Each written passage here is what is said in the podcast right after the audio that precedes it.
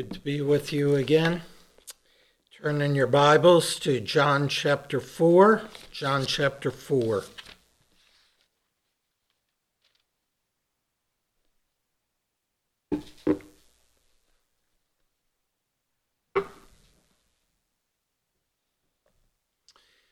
John chapter 4 is a well known passage. It's the account of Christ's interaction with the woman at the well in Samaria. I cannot take the time to read the entire account here or review the passage in detail, but I can give this brief summary. Jesus had put in a day of long travel. He reached Samaria where he sat by Jacob's well while his disciples went into Sychar, the nearby city, to buy food. As he sat there, a woman came to the well to draw water. Jesus asked the woman for a drink of water from the well, and that drew from the woman a response of surprise given the fact that he was a Jew and she a Samaritan starting a conversation using the metaphor of thirst and water, Jesus spoke to her of living water. The woman was perplexed, I think, knowing that he didn't really mean water from that well, but having no idea really what he did mean and who he is claiming to be.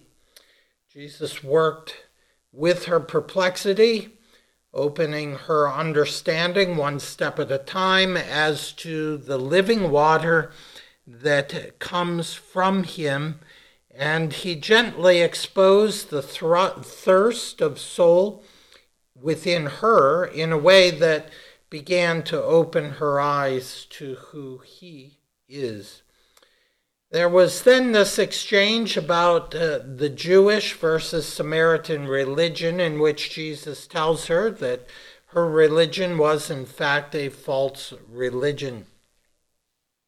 When she responded, saying that when Messiah came, he would settle this long running debate between the Samaritans and Jews, he tells her clearly that he is the promised Messiah. She now, as one who believes in Jesus, the Christ, went into the city and spoke to people in the city about her experience with Jesus. And many others believed in Christ as Jesus remained there with them for two days.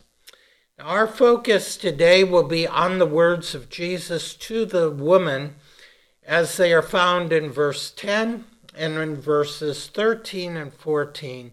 But to catch the immediate context, I want you to follow along as I read from just verse 1 through verse 26 of John chapter 4.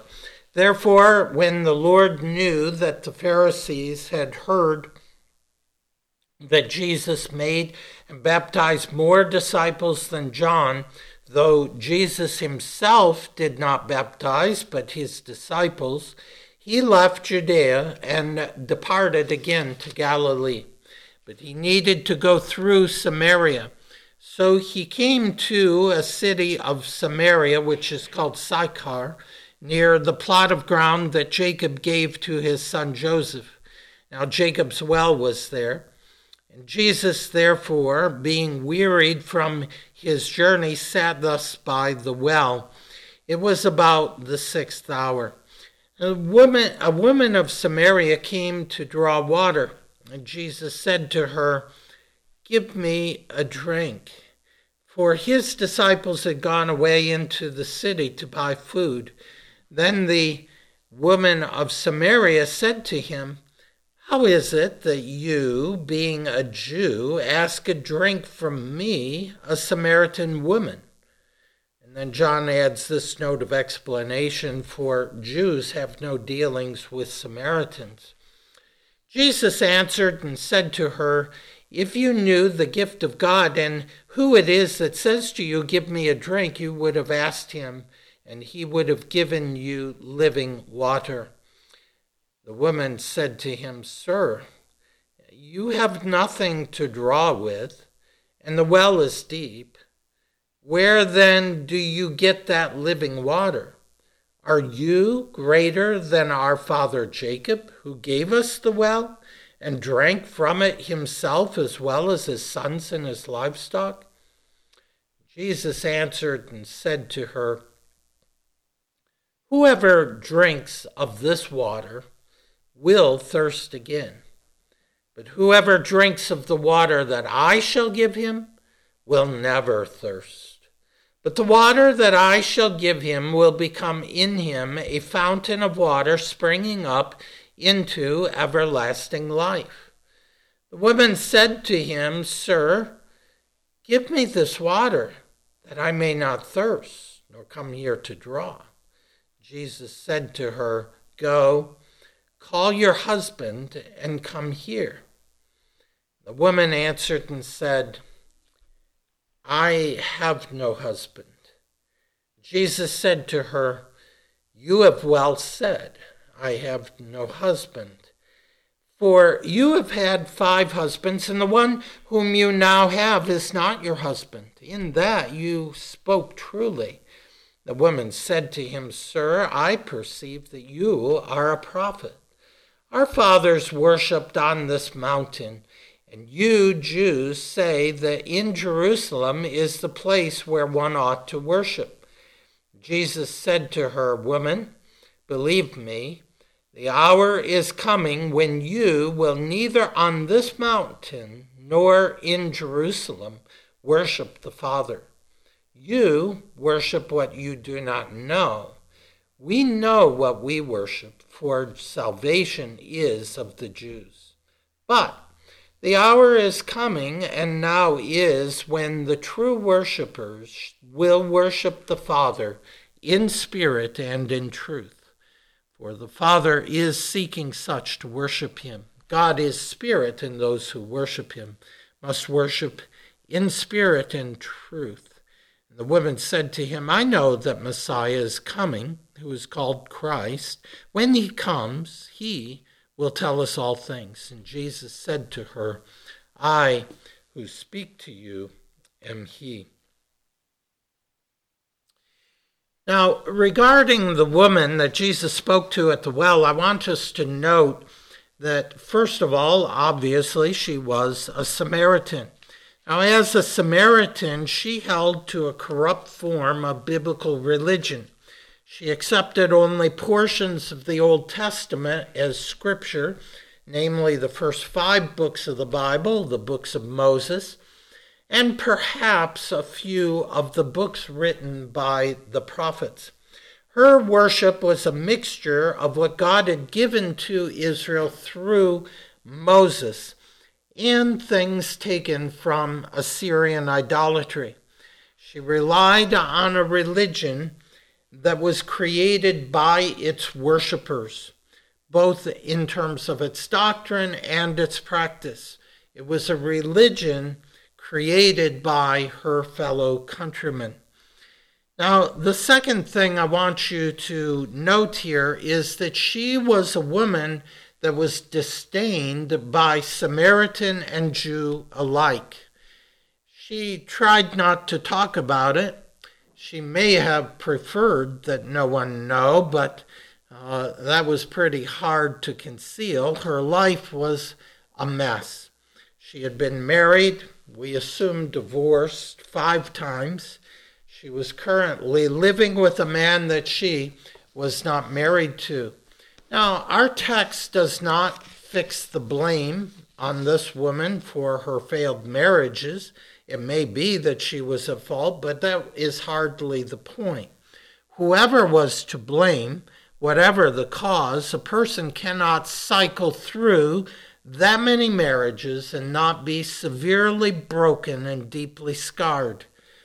And there is no world in which a woman who has been through five marriages is left is not left with a yearning of soul especially if this woman had gone into those marriages hoping and desiring that she might find some degree of love in them and respect and satisfaction.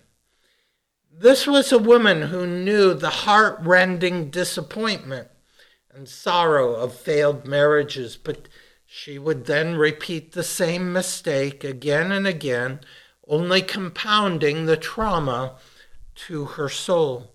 She had looked to these relationships for some degree of hope, but just like her religion, they were not relationships as God had directed in His Word.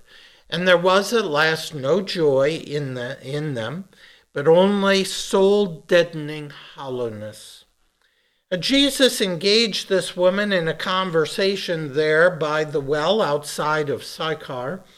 As wells go, this was in fact an excellent well. It was about a hundred feet deep, spring fed, and it was ancient.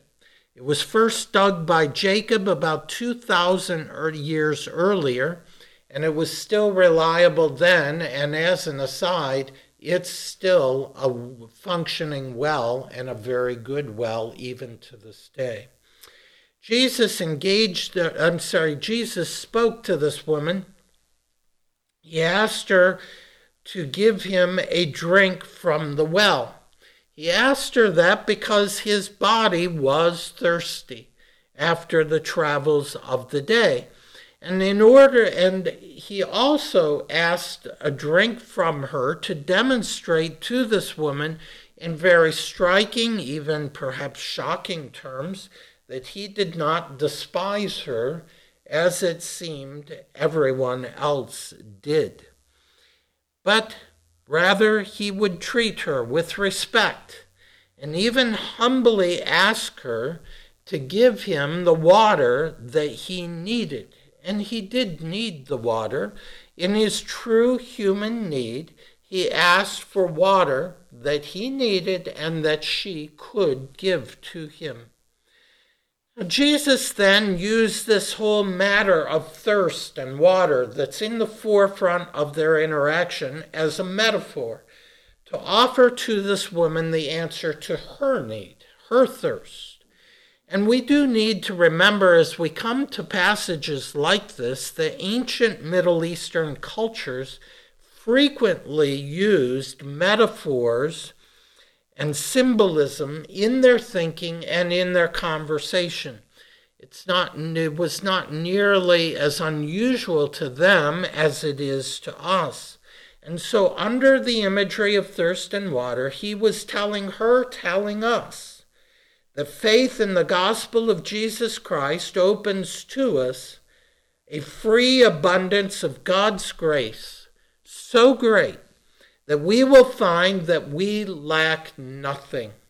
We lack nothing to a life of righteousness, to a life of peace, to a life of joy in the Holy Spirit. Now, I would like to open up these verses by asking and answering a number of questions. And the first of these questions is so, what is the problem that Jesus is speaking to? Now, Jesus metaphorically described the problem that only he can provide an answer to in verse 13 when he says, Whoever drinks of this water will thirst again. Now, Jesus is only stating the obvious with regard to thirst in the body and wells of water. He's not saying that the well there at Sychar was defective. It was an excellent well. But the fact is that when we drink water from a well or from any other source, there is only temporary satisfaction of our thirst. And in time, we will thirst again. Again, we're stating the obvious. Every child knows that this is true. If I give you a drink of water at lunchtime, sometime later today, you will be thirsty for something to drink. Indeed, Jesus has shown that this is such an obvious universal truth that it was true of him. What he drank, when he drank water from a well, he thirsted again. His body thirsted. He had no doubt had water to drink earlier that day before setting out on this journey, and he was now thirsty, and he needed water again. And in the generally dry climate of that region, it would not be long before he would be thirsty yet again that day, even if he drank deeply from the well. So again, we ought not to see Christ as saying something ambiguous or or unclear. It's stating the obvious. If you drink water from this well, you will thirst again. Because our bodies do not have a source of water within them. We must get water from outside our body. We must get water from what we eat and drink. And in all the world, and with all the inventiveness of human beings, and with all the technology we have today, it's still true. The very best that we can expect in the world is to find sources of water that do not increase thirst. For example, salt water will actually increase your thirst. The best we can hope for is water that only provides a temporary relief to our thirst. When you put it that way, it sounds very dismal and depressing, but it's accurate and true, and it's obvious. So if Jesus is stating the obvious, he's not obviously not driving at anything about wells and of water and, bottle, and our body's thirst. What does he mean by the metaphor? Well, he's obviously speaking of something other than our bodies, our spirit, our inner being, what is our real self. And our spirits have thirst. And the satisfaction of that thirst is as essential to our spiritual lives as water is and the thirst of our the satisfaction of thirst in our bodies is to physical life and we will find that our spirit just like our body has no source of satisfaction of thirst within ourselves by ourselves we need what is beyond us to quench the thirst of our spirit. And all that is in the world, and all that is in the expanse of all that God has created, every created thing, can never provide enduring relief from that thirst of the Spirit. Oh, there are many things that seem like they would quench that thirst. And they only increase it. In the best case, we will find things that give temporary relief to thirst in our inner being. Let me just toss out here as a thought as an aside. This was true of Adam before he fell. Man was never intended to have within himself, by himself, that which would satisfy the thirst of his spirit. Well, is this true, or has Jesus exaggerated the case? Well, surely, at least for this woman at the well, I think it seems to be true. Five husbands, five ruined relationships, five times the heart was broken, now a sixth relationship that would likely end the same way. Each of those temporary relief from thirst, but the thirst returned. And that but you say, well, that's one case, and it's rather exceptional, wouldn't you say? Well, that's true. But let's think about this a little bit longer.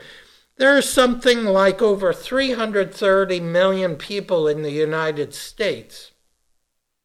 I think by any measure, our country is one that has more and provides more to its people than perhaps any country in the history of the world.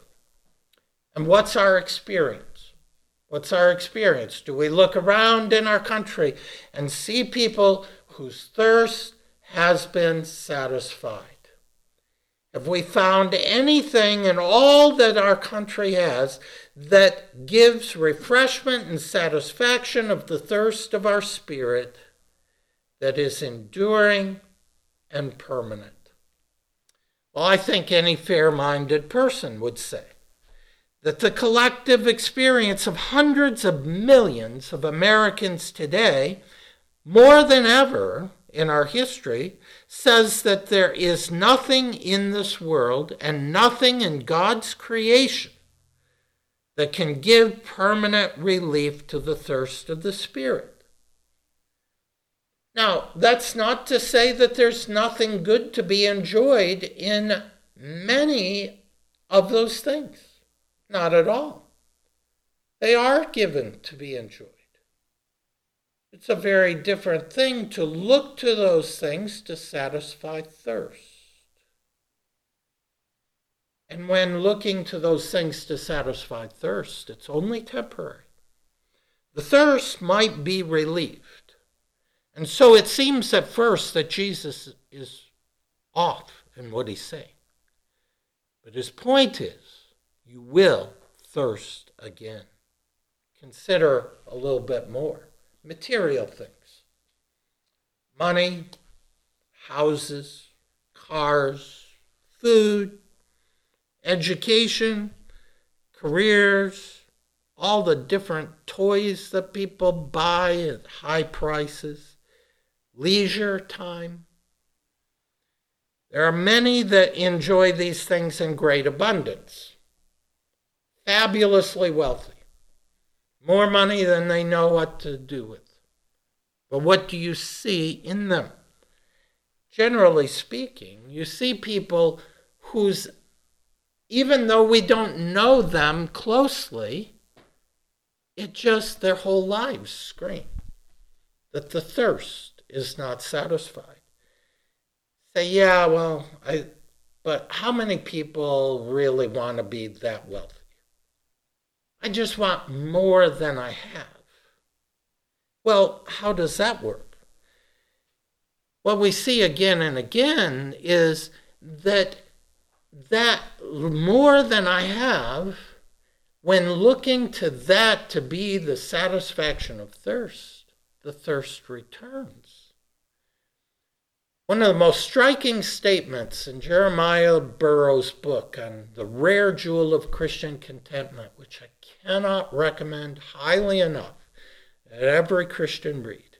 It's very readable, very approachable. One of the most striking statements he makes in that book is that Christian contentment comes by way of subtraction, not addition.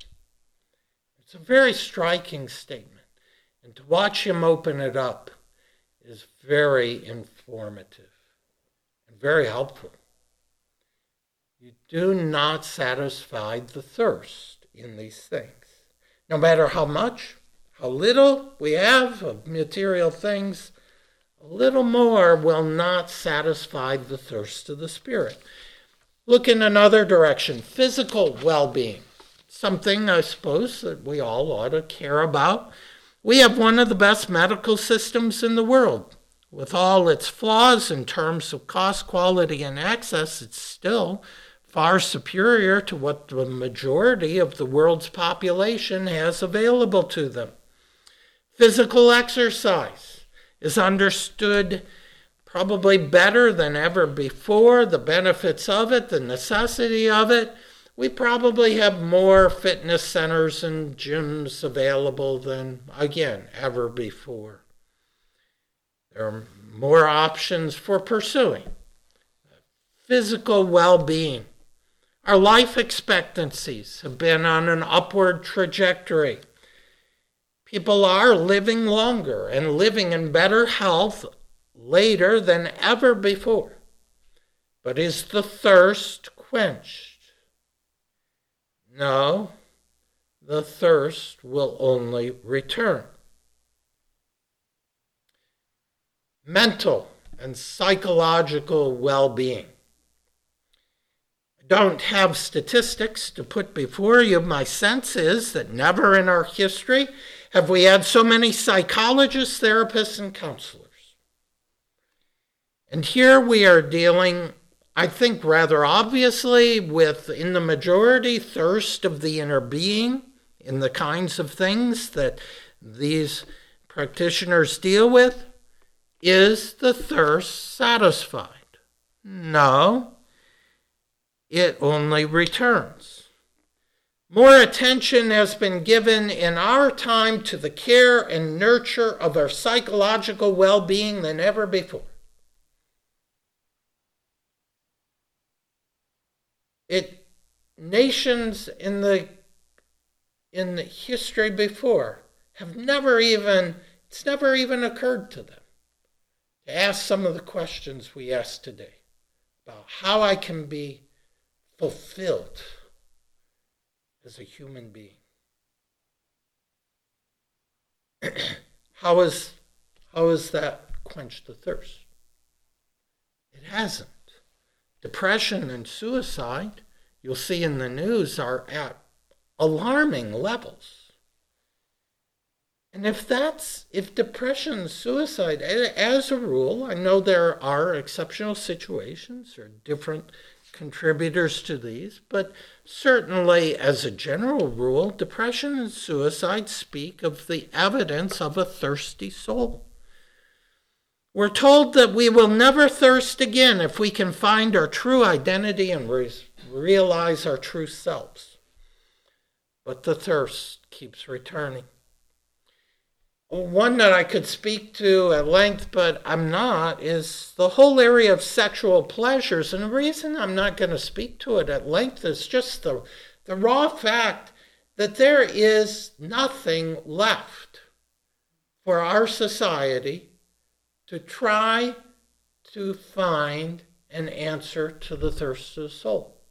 We have run the gamut and we have exhausted the options and it's obvious no satisfaction of the thirst. I've gone on at length. I could go on much longer. Christians, though, often look at all this, they shake their heads in disgust and they say, Well, I'm glad we have Christianity. Our religion is what satisfies. But again, I'll ask if that is really true. It seems to me that viewed as a whole, evangelical Christianity is on a, on a pursuit to satisfy a thirst of soul. We try to satisfy it with a designer religion. Worship in Christianity that is what we think we need. It's what we think will quench our thirst. But like the Samaritan woman with her designer religion, it didn't quench her thirst. Her thirst returned. You watch how this plays out. The entertainment is okay for a while, but it then kind of gets kind of stale. It needs to be revamped. Greater freedom for carnality, looser standards. In time begins to feel restrictive again. We need to reassess our standards for the realities of our time. The greater relevance of the Bible's teaching that we achieve through adjustment of what the Bible says seems to grow irrelevant again after a while. You see, the thirst keeps returning. Strangely, though, we seem less and less thirsty for God, less and less thirsty for the things of God less and less thirsty for time with God, for Christ's church, for the disciplines of life in His church. These aren't the things that are being desired.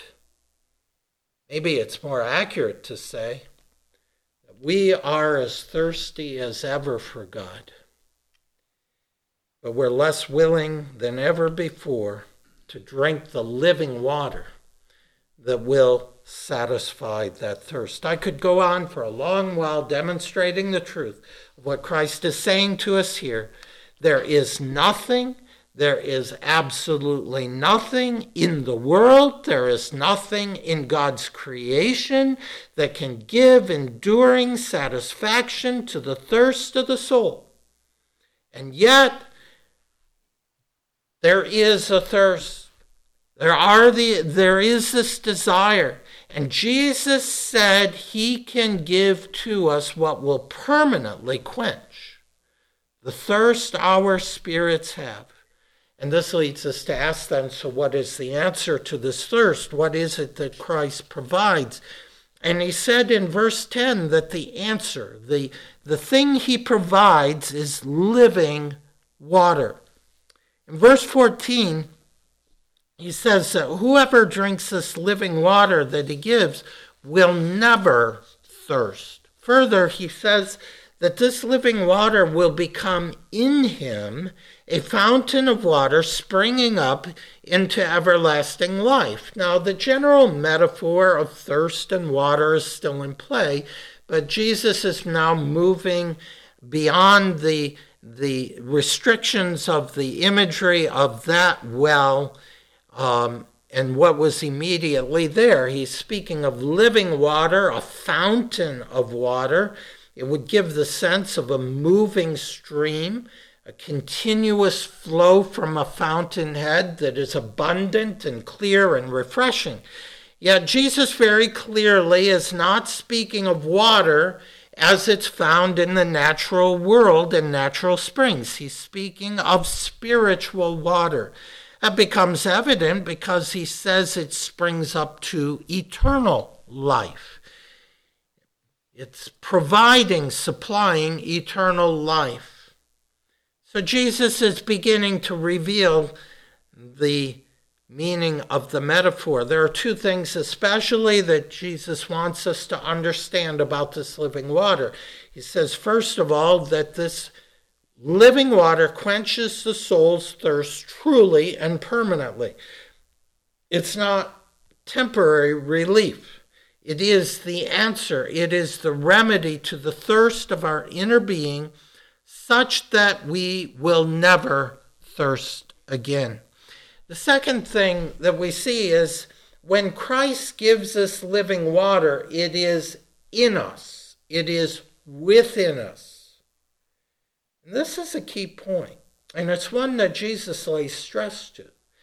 Jesus is saying that he implants the very source of the living water within us so that it will continually be springing up, welling up, bubbling up to provide and supply eternal life within us. Now, it's not of ourselves, He pl- implants it in us.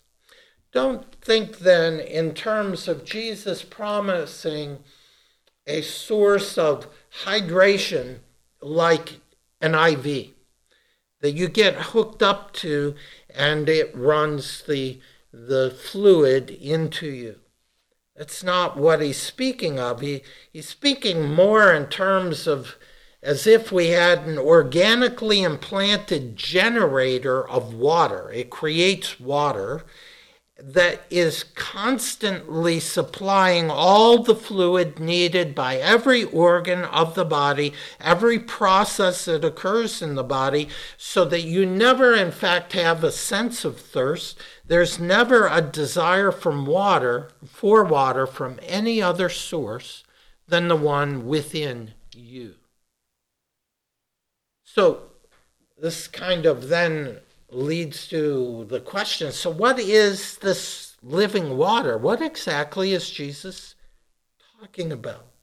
Now, one of the dangers in interpreting the parables and illustrations that Jesus uses is to become too technical with them, too detailed with them, so that you lose track of the point that Jesus is making and you draw all kinds of strange conclusions from them. So it's always paramount when you're dealing with the parables and metaphors that Christ uses to remember the context. What's the point that Jesus is making? Commentators debate the precise object symbolized with living water. Some say it's the Spirit of God. The living water is the Spirit of God. Some say the living water is the grace of God. Some will say living water is spiritual life. Some will say, well, the, the living water is Christ Himself. I agree with those who gently push back on the debate and say all of those come into the picture. And that's not just a cop out. I believe that that is the fact precisely because all of these things are bound up in Christ, received by faith. Christ, we find in the Bible, it's said that Christ gives life. Yet, we find in other places that Christ is our life. And yet again, we read that Christ gives his Spirit. And yet again, that the Spirit is our life. And that we live in and by and through the Spirit. Christ is given to us by the grace of God through faith. And yet Christ himself is the grace of God given to us by faith. The grace of the new covenant gives the Spirit to us.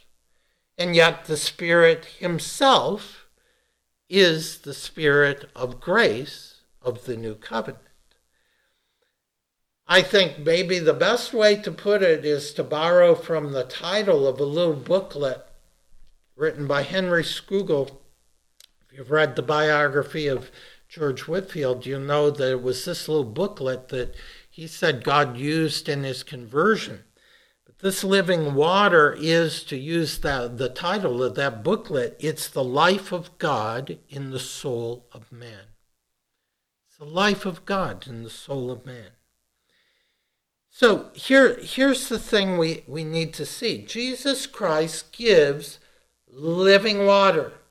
It is the gospel of the grace of God in Christ and all of the abundant provision of forgiveness, of righteousness, of peace, of joy, of contentment, of truth, of grace, of life, of power, of strength, all that we need, all that we are not, all that we desire, all that is necessary to life in God and life with God, Christ gives all of this. Jesus said he came so that we might have life and have it more abundantly. And that's exactly what he's saying here. I give living water, I give life, I give everything needed for life, I give everything necessary for life, but I give it full and satisfying and in abundance in me. Now, someone might pick up on this and say, ah, I think I've caught you. Doesn't the Christian still thirst? Doesn't the Bible speak of that? Well, yes, it does. Jesus said that those are blessed who hunger and thirst after righteousness. Well, that's true. And again, you need to understand that Jesus is speaking to a particular truth with a particular metaphor, and he's not driving at the same point in both passages. But let me say this Jesus also said in that beatitude, Blessed are those who hunger and thirst after righteousness. What did he say then? for they shall be filled. Yes, there is a thirst in the Christian, but it's a thirst that is truly and continually being satisfied.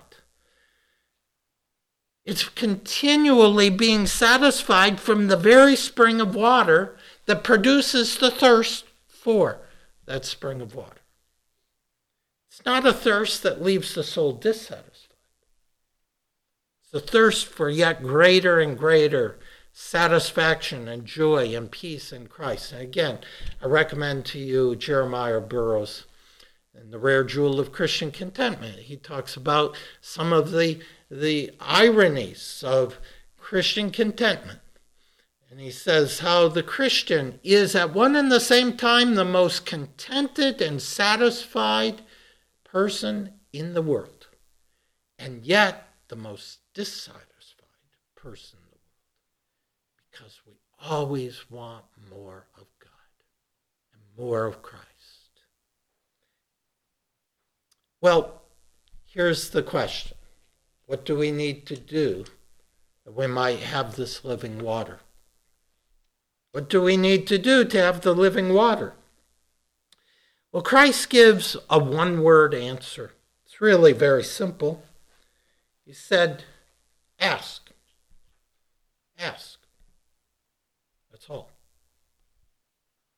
Tells the woman in verse 10 if she only asked, he would give her this living water. So I ask each one here have you asked Christ for this living water? Are you living on a daily basis asking Christ for living water? Is that how your life is lived? Seems so simple. But the fact is that very few people ask. Very few people ask. They're thirsty, but they never ask for living water. Now, why is that? I'm not sure I can fully explain it. Because sin makes the fool makes fools of the wisest of men. But I think the answer has to do with the fact that people are unwilling to admit their thirst. No, I, am not thirsty. They can hardly speak because their tongue is kind of sticking to the roof of their mouth, but I'm not thirsty. Or, or they are convinced that they can satisfy their thirst with things around them, things in the world. They just haven't figured out the secret yet. Give them a little bit more time, a little bit more skill, they're going to figure this out.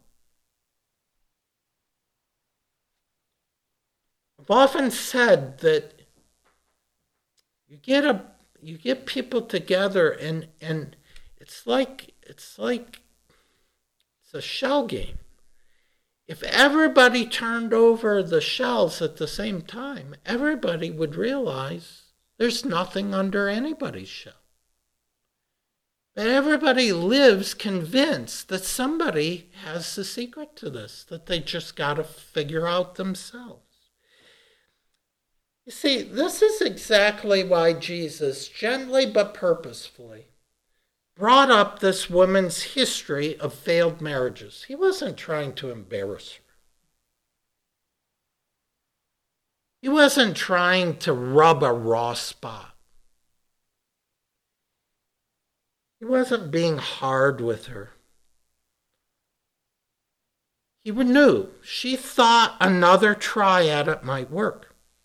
Jesus was showing her that sin and doing things our way and seeking to fulfill our own thirst in the things within us or around us, all of this ultimately ends up with our destruction.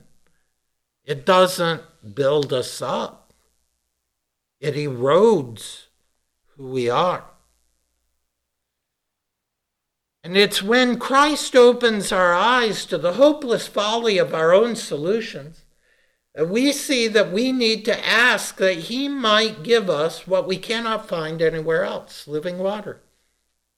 This is exactly why Jesus gently but firmly also told her, Your religion is not true. Your hope of peace with God is unfounded. That's why the thirst isn't satisfied there either. There was a reason she never found true and lasting answers to her thirst in the teaching and the worship of her church. Because at last, her church was man made. It didn't come from God, it came from the creature. It was a created thing. It belonged to this world. It was not what God gives. Asking Asking, you see, in the realm of religion requires that we move from a concept of religion where I give to God what I think He wants and what I enjoy giving to Him to a concept of religion where I bow to God in humility to give Him only what He has said will please Him and receive from Him what He gives in grace. Well, you say, but this is so simple. You, you've, you've oversimplified it for sure. Ask, and I will receive.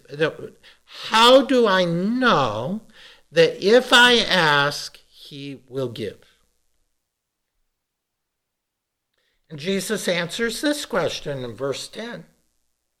He says there's three things that give you absolute assurance that he will give you living water when you ask. The first is Christ will give living water to you when you ask because it is the gift of God. Look at verse 10. If you knew the gift of God, you would have asked and he would give you living water. If you knew the gift, the grace of God, he would give you.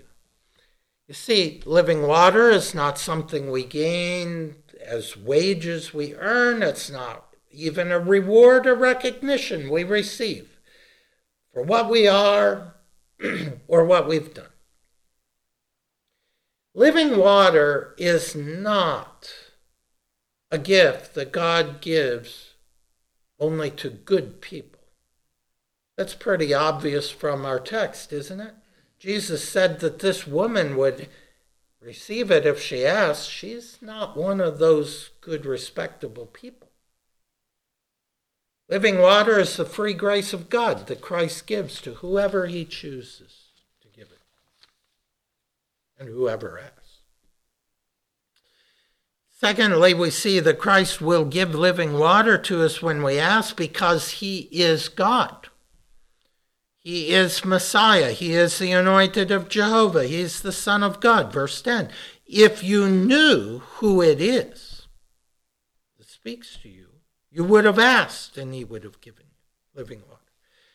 You see, Jesus Christ, as God Himself, is full of grace and truth. He is the light. He is the life. He is the fountainhead of the living waters. All that we need, all that we need is bound up in Him. He gives to us out of his infinite being, and you are only finite. So there is no possibility you can ever exhaust what he will give. The third, and perhaps most important reason we can be sure that Christ will give living water to us when we ask is because he said he would. Because he said he would. Do you really understand that? Jesus said he would. Folks, this is the point. This the point, not this passage, but another passage. But it is this point that God used to convert me. He said he would. Now, Jesus would no longer be good, and he would no longer be God if what he said he would do, he doesn't do. His word and his promise are sure, and they are so certain. They are so certain that you can risk everything on what Christ says and not be let down. He will give to those who ask. You say, Well, but I asked, and it didn't happen. Well, I think you misunderstand. You don't ask once and you're done. It's a life of asking. The just shall live by faith. We don't execute, we don't exercise faith in Christ, and then we're done. It's a life. It's a life of faith. It's a life of asking. It's a life of looking to God and to what, all that is in Christ for all that we need every day. Every day. So, are you thirsty? Uh, Uh, if, if you're unconverted, are you tired of being thirsty? Gone on a while. You've never had that thirst really quenched. Are you willing to give up and turn away from all the ways you've tried to satisfy your thirst? See, that's the rub. You gotta humble yourself and say, I don't have. In fact, everything I do only makes the problem worse. I'm done. I'm done. From this point forward, it's Christ and what is Him in Him alone. You ask, you ask in faith, you ask believing, you ask resting, you ask trusting, you ask without doubting. Ask knowing that those who ask receive the living waters that only Christ can give, and they never thirst again. But again, I say, even when we've received the living water that Christ gives, let us be sure to look nowhere else for what satisfies the craving of our souls. And even the child of God who has once who has tasted of that living water can foolishly neglect the living water in Christ and begin to be drawn to the salt water of the world. And there'll be that thirst again. Every day every day. Don't look to yourself, always to Christ. We live with Christ by constant faith in the truth of the gospel and in Christ Himself, and living that way, we never thirst again. Let's pray. Dear Heavenly Father, we can say with utter conviction of the truth of the statement that Jesus Christ gives living water. We know what it is to thirst. We know what it is to have that thirst quenched in Him. Let us who have tasted of those living waters never look back to Egypt again, but to keep our eyes fixed on Christ and to keep our cup constantly full of all that is in Him by the provision of your grace that we receive by faith. O God, for those who have never experienced what it is drink of living water. God, show them as you showed that woman by that well who your Son is and of his glory and of the glory and privilege of the grace that you have provided in him. And we pray, our God, that they will forsake any every other hope and believe that when they ask, you will give. Do for them, O our God, what you have done for many of us here, and do it for your glory and for the glory of your Son, Jesus. Amen.